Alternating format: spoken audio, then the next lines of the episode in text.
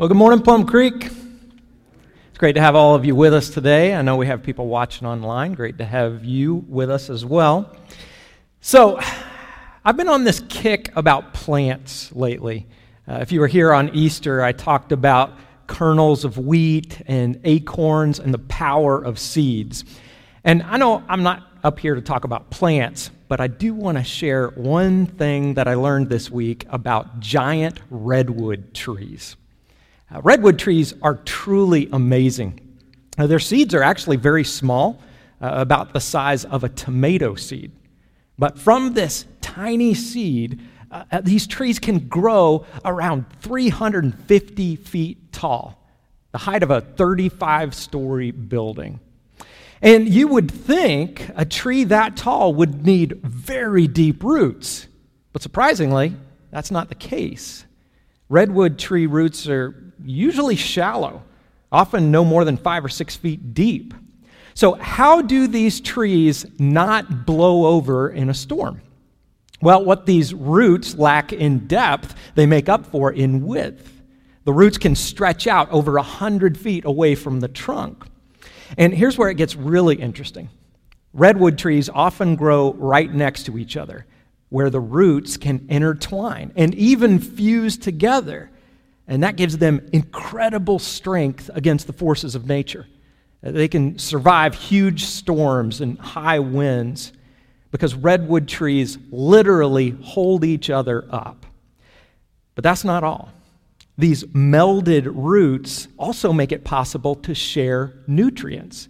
When you have two trees right next to each other, they can give nutrients to the other tree.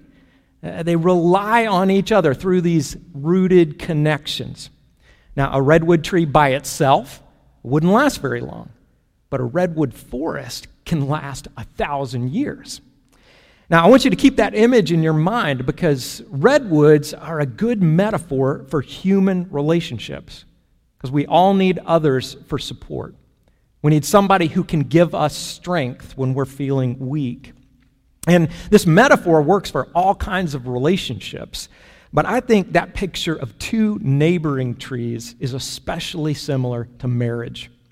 In a healthy marriage, a, husband and a wife help each other stand strong when storms come. And that strength is even greater when a husband and wife are both followers of Jesus because they're both rooted in Christ. Each one of them draws strength directly from Jesus, and then they share that strength with each other. That's a powerful picture. And it's directly related to what we're talking about today. Now, last week, we started a series called Don't Give Up. The series is about relationships, and we all know relationships are not always easy. There are plenty of times when uh, we just want to walk away and we want to give up. But we have a theme verse for this series. It's Galatians chapter 6, verse 9. And I want to read that verse again.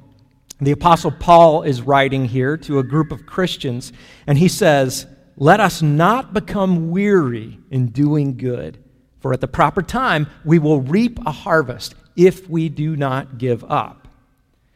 So, Paul's not disconnected from the real world here. He's like, Yes, we all get tired. And I know that it's hard to keep doing the good things that God has called us to do. But hang in there. Because if we stick with it, if we stay in the fight, there's going to be something good on the other side. There will be a harvest if we do not give up. Now, this concept applies to lots of different areas of life, but like I said, uh, we're, we're talking about relationships. And we're taking the first two weeks of this series to talk about marriage. And if you happen to miss last Sunday's sermon, I hope you'll go back and get caught up because we talked about some foundational concepts. We looked at the meaning of marriage from God's point of view. And his perspective is what matters because he invented this idea of marriage. For the moment, though, we'll just do a very quick review. I want to go back to Ephesians chapter 5, where we were last week, and let's read just two verses from that passage. Once again, this is the apostle Paul writing, and in Ephesians 5:31 he says, "For this reason A man will leave his father and mother and be united to his wife, and the two will become one flesh. And that's not just Paul speaking here. That's a quote from the book of Genesis, where God created the first human beings, Adam and Eve. And from the very beginning, God established this institution where a man and a woman would be united physically and spiritually in a covenant relationship for life. And then thousands of years later, Jesus quotes this same verse. It's from Genesis chapter 2. So Jesus affirms this original design. He says, What God has joined together, let no one separate. So God's plan is for a husband and a wife to remain as one as long as they both shall live. And then finally, Paul quotes this same verse and then he goes on to say, This is a profound mystery, but I am talking about Christ and the church. So, in this kind of marriage, it's not really about us, it's not about the husband and the wife. God created marriage to be a mirror of the covenant relationship between Christ and the church. So, that means we're not just trying to stay together and be happy. We're trying to show the world how much Christ loves the church. So, what does that kind of marriage look like? Well, that's another thing we saw in Ephesians chapter 5. It's the mandate of marriage. You remember what that was? The mandate of marriage is submission and sacrifice. And in some ways, husbands and wives are both required to do both of these things. Uh, Paul begins this passage by saying, Submit to one another out of reverence for Christ. So that's mutual submission. But Ephesians chapter 5 also has instructions that are specific to each gender. Uh, for husbands, there's a particular emphasis on sacrifice. For wives, there's a particular emphasis on submission. And yes, either one of those assignments can be very difficult. But when a husband and wife both follow these instructions, they're setting themselves up to be blessed by God. In fact, I can give you a specific example from just this week. On Monday morning, before I left for work, I went to get a cup of coffee. And you should know that my wife Hannah and I are serious coffee people. Uh, coffee is not something we take lightly. But on Monday, I poured my coffee and then I went to get the half and half. And I discovered that it was almost gone. There was only enough for one of us. And I thought to myself, well, somebody's got to finish this, and it might as well be me. But then I immediately remembered I just preached on this yesterday. Husbands should sacrifice for their wives. Okay, God, I get it. I'll let her have the creamer. So I didn't use it. But a little while later, after Hannah had gotten her coffee, I went back and I noticed the half and half was still there. And so I asked her, why, why didn't you take the creamer? And she said, I left it for you. So it was this cool moment where we realized we had both made just a small sacrifice for each other. Now, please know I am not congratulating myself because if I hadn't preached on it the day before, I'm sure I would have finished the creamer. But I share that just to say this stuff works. Submission and sacrifice can strengthen a marriage. Now, your creamer might go bad, but your marriage will get stronger. So, today, uh, we're going to take these foundational principles from last week and we'll put them into practice. This is all about practicing the promise that you made to your spouse. And for those of you who are single, uh, we're going to cover some ideas that apply to all kinds of relationships. So I hope this will be helpful for you too. And I want to jump back into Ephesians 5 today, but this time we'll focus on just one verse. It's the last verse of this passage on marriage. And I actually didn't read it last week, I saved it for today. So read along with me here Ephesians chapter 5 verse 33. However, each one of you also must love his wife as he loves himself, and the wife must respect her husband. Now, as you read that verse, what do you notice? First thing that sticks out to me is the fact that we have two different commands here one for husbands and one for wives. Husbands, you must love your wives. And wives, you must respect your husbands. Do you know why there's a difference here? Well, it's because husbands and wives are different. Uh, men and women are different in all kinds of ways. For example, I learned something this week. For women, most women, your second longest finger is the one right next to your thumb, your index finger. But it's not the case with men. For most men, your second longest finger is right next to your pinky, your ring finger. And I know what you're doing right now. You're checking your fingers. I did the same thing. Now, that difference in finger lengths, it really doesn't make much difference in everyday life, but there are other differences between men and women that have a huge impact, especially in marriage. For instance, men and women often communicate differently. In most cases, men like to focus on one topic, one task, and women can often talk about multiple topics at the same time. Another common difference is that women enjoy face to face conversations, while a lot of men prefer shared activities. Uh, we'd rather do something side by side instead of face to face. So it is no accident that Paul tells husbands to love their wives, and he tells wives to respect their husbands. Now, is Paul implying that women don't really need respect? Or is he implying that men don't really need to be loved? No, not at all. This is just an example of the fact that God knows exactly what we need.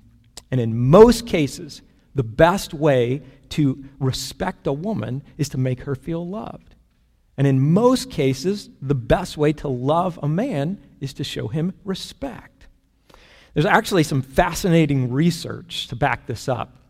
An author named Shaunti Feldhahn published the results of a study where hundreds of men were asked to choose between two bad options. They went to these men and they said, Would you rather feel alone and unloved in the world, or would you rather feel inadequate and disrespected by everyone? What do you think those men said? Well, 74% of the guys said, Yeah, I could deal with being alone and unloved, but don't leave me disrespected. Don't make me feel inadequate. 74%. It's a pretty high number, isn't it? So, for the average man, respect is a very big deal. Uh, Shaunti Feldhahn also has similar studies about women, and her studies show that for most women, it's extremely important to know that they are loved and cherished. So, as we look at some everyday practices that can strengthen your marriage, we need to remember this idea from Scripture. In general, men are looking for respect, and in general, women long to be loved and cherished. Now, last week I said that a strong marriage requires hard work. In order to practice your promise, you have to put in the effort day in and day out. And the truth is, men don't always gravitate to this kind of work. Men usually gravitate to things that we're good at. We want to feel successful. We want to tackle a challenge and then overcome it. We want to win. And do you know why we want to win? We usually don't talk about this. But underneath that outward confidence, underneath the trash talking and the toughness, most men have this deep feeling of insecurity. We compare ourselves with others, and, and we're not quite sure we measure up. So, when we're good at something, that pushes back the insecurity, at least for a while. And for that reason, men don't always want to sit down and talk about relationships Relationships are complicated, they get messy. You can't just take an hour and fix everything that's wrong in a relationship. And that's why many of us don't gravitate to these conversations. Now, I don't mention this tendency as an excuse to avoid these conversations. I bring this up to say, women, it may help you to understand where a lot of us men are coming from. And since I'm a guy, I'm coming at this issue from a problem solving mindset. Here's the problem, and then here are some strategies and ideas that might help us make progress with this problem. So I'll start with this question How does a good marriage go bad? Obviously, there's more than one answer to that, but there are often four stages that can lead to separation. Now, the first stage is actually very positive it's the romance stage. And this is where the man and the woman are both investing a lot in the relationship, and they're having a great time. In stage one, every day is Valentine's Day. But sooner or later, the couple enters stage two, and we'll call this one reality. This is when those great expectations come crashing down. I can remember finding out that Hannah and I were very different people. Now, when we first started dating, I had this misconception that's kind of funny now. Uh, when we were in this romance stage, I, I almost thought that Hannah was the female version of me because we had so much in common. But then later on, I was like, wow, that's not even close to being true. Uh, for example, uh, when we sit down to watch TV, I might want to watch a documentary about trench warfare in World War I. But surprisingly, Hannah is never in that mood. She would much rather watch an episode of When Calls the Heart or something like that. And that's just one small example. Over the years, this reality phase has been a, it's been a real challenge. There have been plenty of times when we've been frustrated with each other or we've disappointed each other. But everyone who gets married goes through this stage where you look around and you say, This is not what I pictured at all. And the things you used to love about your spouse are the very same things that start to drive you nuts. And if things go unchecked, you might start to look at your spouse and say, You're not the person I thought I married. And that's when you've entered stage three, which is resentment. At this point, the momentum is working towards separation. This is when you see a lack of love, a lack of respect. This is when arguments might turn into yelling matches, or, or somebody might resort to the silent treatment or you might take some of the attention away from your spouse and put that towards something else or someone else. And if things progress from here, stage four is rebellion. And that's when at least one person in the marriage says, That's it. I'm done with this. I'm out of here. And unfortunately, it can be very natural to move through these four stages. You can go from romance all the way to rebellion without even trying.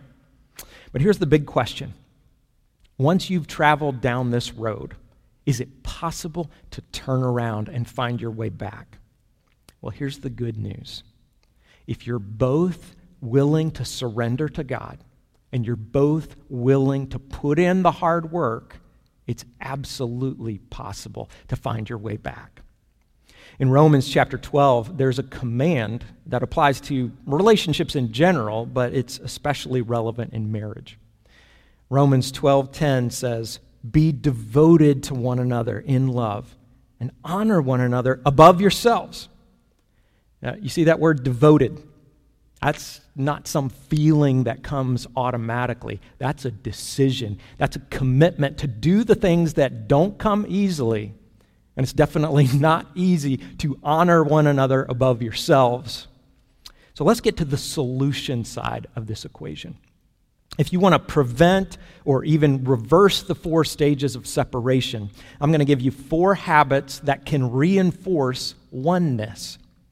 You can incorporate each one of these core habits into your everyday life. Some of these habits are fun, some of them are tough. But we have to start with the most important habit, and that's to love God first and seek Him together. Now, like I said last week, not everyone has a spouse that's willing to do this. And if that's where you are, the best thing you can do is make this decision for yourself. But there's no doubt that the ideal scenario is for the husband and wife both to prioritize God above everything else. That is going to strengthen your marriage in a profound way. In Matthew 6:33, Jesus says, "But seek first his kingdom and his righteousness, and all these things will be given to you as well." Basically, if God is your top priority, lots of other things will start falling into place. But uh, what does it mean to seek God first? What does that look like in a marriage? Does that mean that you sit down together and have a little Bible study and a prayer time every night? Well, not necessarily. You know, Hannah and I certainly don't do that. But it does mean that somehow you'll find practical ways to pursue God in your everyday life. This does mean that somehow you will incorporate prayer and scripture and faith and obedience through your entire life together. Now, uh, I want to be completely honest here, maybe painfully honest. In most cases, or maybe a lot of cases, women have an advantage in this area. Women are often more willing to talk about spiritual things. I mean, seriously. Imagine a wife going to her husband and saying, Hey, let's read a few verses in the Bible and talk about it. Or, or saying, Hey, can we pray about this issue right now? A lot of men are going to be like, You know what? That sounds awkward. It sounds a little boring. And I had a different plan for what we might do tonight, and I think my idea sounds better than yours. But, men, I want to share a simple step that you can take in this direction. It's a bold step, and it may not come easy. Sometime this week, I challenge you to pray with your wife. A few years ago, a group called Family Life did a study of more than a thousand couples who called themselves Christians. And you know what they found? They found that fewer than 8% of those couples prayed together on a regular basis. That's a very low number. And that tells me that a lot of us are uncomfortable with prayer for one reason or another. And maybe we're not sure that prayer makes a difference. But I've got to tell you, prayer does make a difference. Because here's the other part of that study. Out of those few couples that prayed together, Family Life found that less than 1% got divorced. So, yeah, we need to start with this habit of loving God first. Everything else flows from that. Now, if praying with your spouse seems intimidating or awkward, well, we can take care of that right here, right now. Uh, husbands, if you are willing to pray with your spouse, your wife, you can start here. Three simple things to pray thank you for her, bless her, and help her. Just finish each one of those pra- phrases. Uh, talk to God from the heart. Uh, you could say, God, thank you for the way my wife is so patient with me. Or, thank you for the way she loves our kids. Whatever you would say. And, and then you can go on and say, God, bless her right now. Give her joy. Give her peace. And then, God, help her. Help her with that interview she has coming up. Help her deal with that difficult person in her life, whatever it is. Now, this prayer doesn't have to be long. In fact, shorter may be better. But I really want to give you this challenge. Let's bump up that 8% number. At the very least, let your wife know that you are praying specifically for her. So that's the first habit. And here's habit number two Make it a priority to have serious fun together. Schedule regular date nights. And on some of those dates, do what he likes to do. On other dates, do what she likes to do. And, and you can just keep it simple. Go for walks, grab some coffee, pick up some tacos. And you also want to prioritize physical intimacy. That is super important. But you don't need me to plan this out for you. Just remember the things you did back in that romance stage and just do some of those same things again. Okay, let's look at habit three. And this goes back to that verse we read earlier. Habit number three is to show unconditional love and respect to each other, just like Jesus has shown to you. Husbands, if you're going to do this successfully, you need to become a student of what makes your wife feel loved. This is how you can be a Christ like servant to her. For example, do you know what her love language is? Uh, there's a well known book called The Five Love Languages. And if you've never read that, pick it up and learn about your wife. What is her love language? Is it sincere words of affirmation? Or does she really appreciate a thoughtful gift? Or maybe she responds to the kind of physical touch that makes her feel affirmed and cared for. Or does she love it when you serve her uh, maybe go out of the way to do the dishes or something like that? Or is her love language just spending quality time together?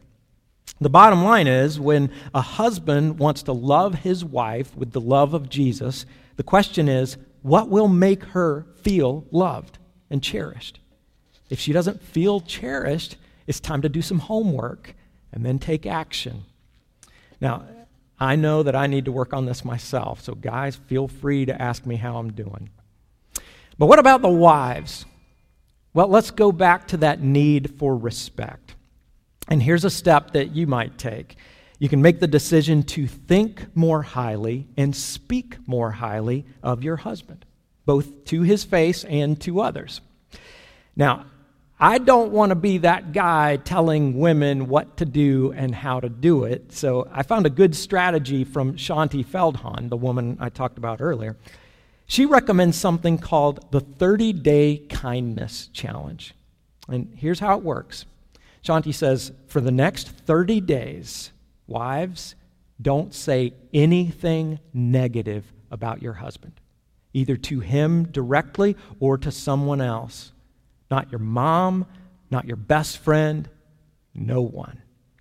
And second, every day for the next 30 days, find something positive, at least one thing positive every day that you can praise Him for. And then tell Him what it is and also tell someone else. Third, do one small act of kindness or generosity every day. And this is extremely important because our feelings follow our words and our actions. Shaunti says the more you focus on what you're dissatisfied with, the more dissatisfied you will be.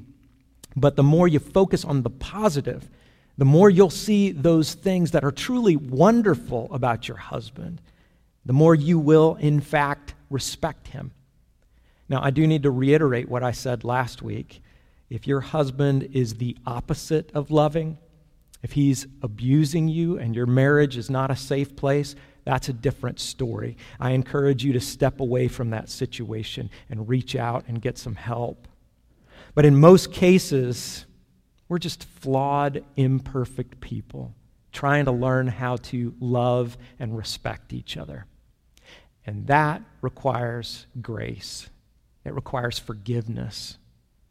It's that principle from Ephesians 4:32 which says, "Be kind and compassionate to one another, forgiving each other. How much? Just as in Christ God forgave you." Now, I have one final habit for you, and I won't say much about this one, but it's crucial. Habit number 4 is to keep the end in mind. In the big picture, this life is temporary. We have this small window where we're making decisions that will echo in eternity. And the reality is, marriage is not about us.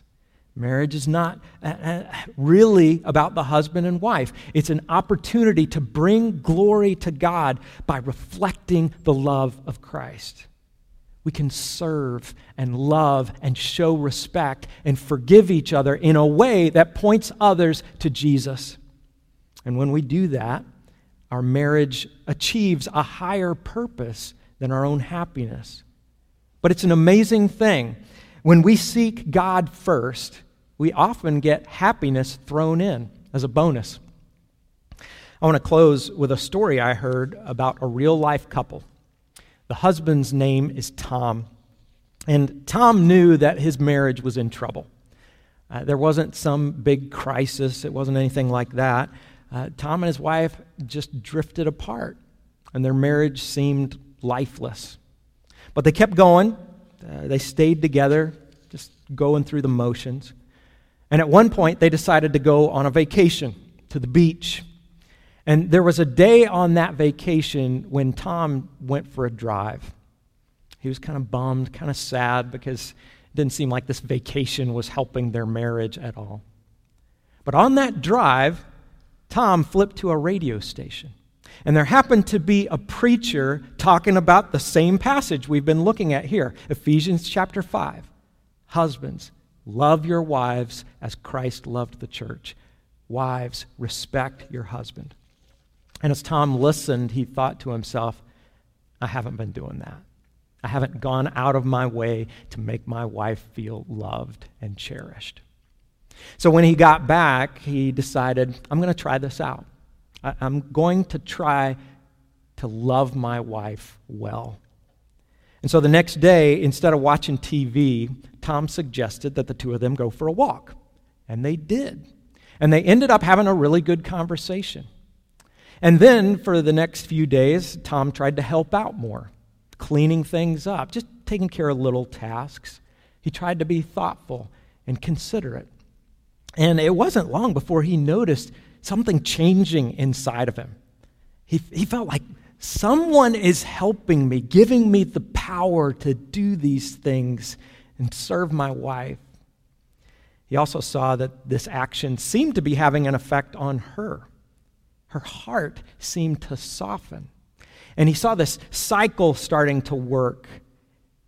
He saw that the more he loved his wife, the more she said things and did things that made him feel respected. Well, after that vacation, they got back home, and he decided to just keep going with this because he was in the habit now. And uh, it started to feel like a whole new relationship, a new marriage. But then, about four weeks later, one morning, Tom found his wife sitting on the edge of the bed. And she was just staring out with this sort of sad, blank look on her face. And Tom walked up to her and he said, Honey, what's wrong? And she said, Do you remember that doctor's appointment I had before our vacation? And Tom said, Yeah, I do. It was just a normal checkup. No big deal, right? And his wife looked at him and she said, Is there something you know that you're not telling me? And he said, Babe, what are you talking about? And she said, You've been so good to me these past few weeks. Am I dying? And he said, No, honey, you're not dying. I'm just finally learning how to live. And I hope that story inspires us to live well. Husbands, wives, do this together. Make the commitment to show each other love and respect. Decide together that you will be rooted in Christ and that you will support each other and give strength to each other, serve each other, Make it a habit to submit and to sacrifice and build the kind of marriage that brings glory to God. Through the power of the Holy Spirit, we can give the world a picture of just how much Christ loves the church. Yes, it's not always easy, and it does require hard work. But at the proper time, we will reap a harvest if we do not give up. Let's pray. Father, I thank you for the gift of human relationships, for the love that we can have with each other. I thank you for the gift of marriage. And most of all, I thank you for the relationship that you offer for us to, to know you and love you. Thank you for the, the opportunity to be restored and forgiven because of what Jesus did. And Lord, help us to honor you in the way that we live, in the way that we treat other people, for those of us who are married, for the way we treat our spouse. Lord, we need your help to do this. We need the power of your Holy Spirit working in us. And I pray for that in Jesus' name. Amen.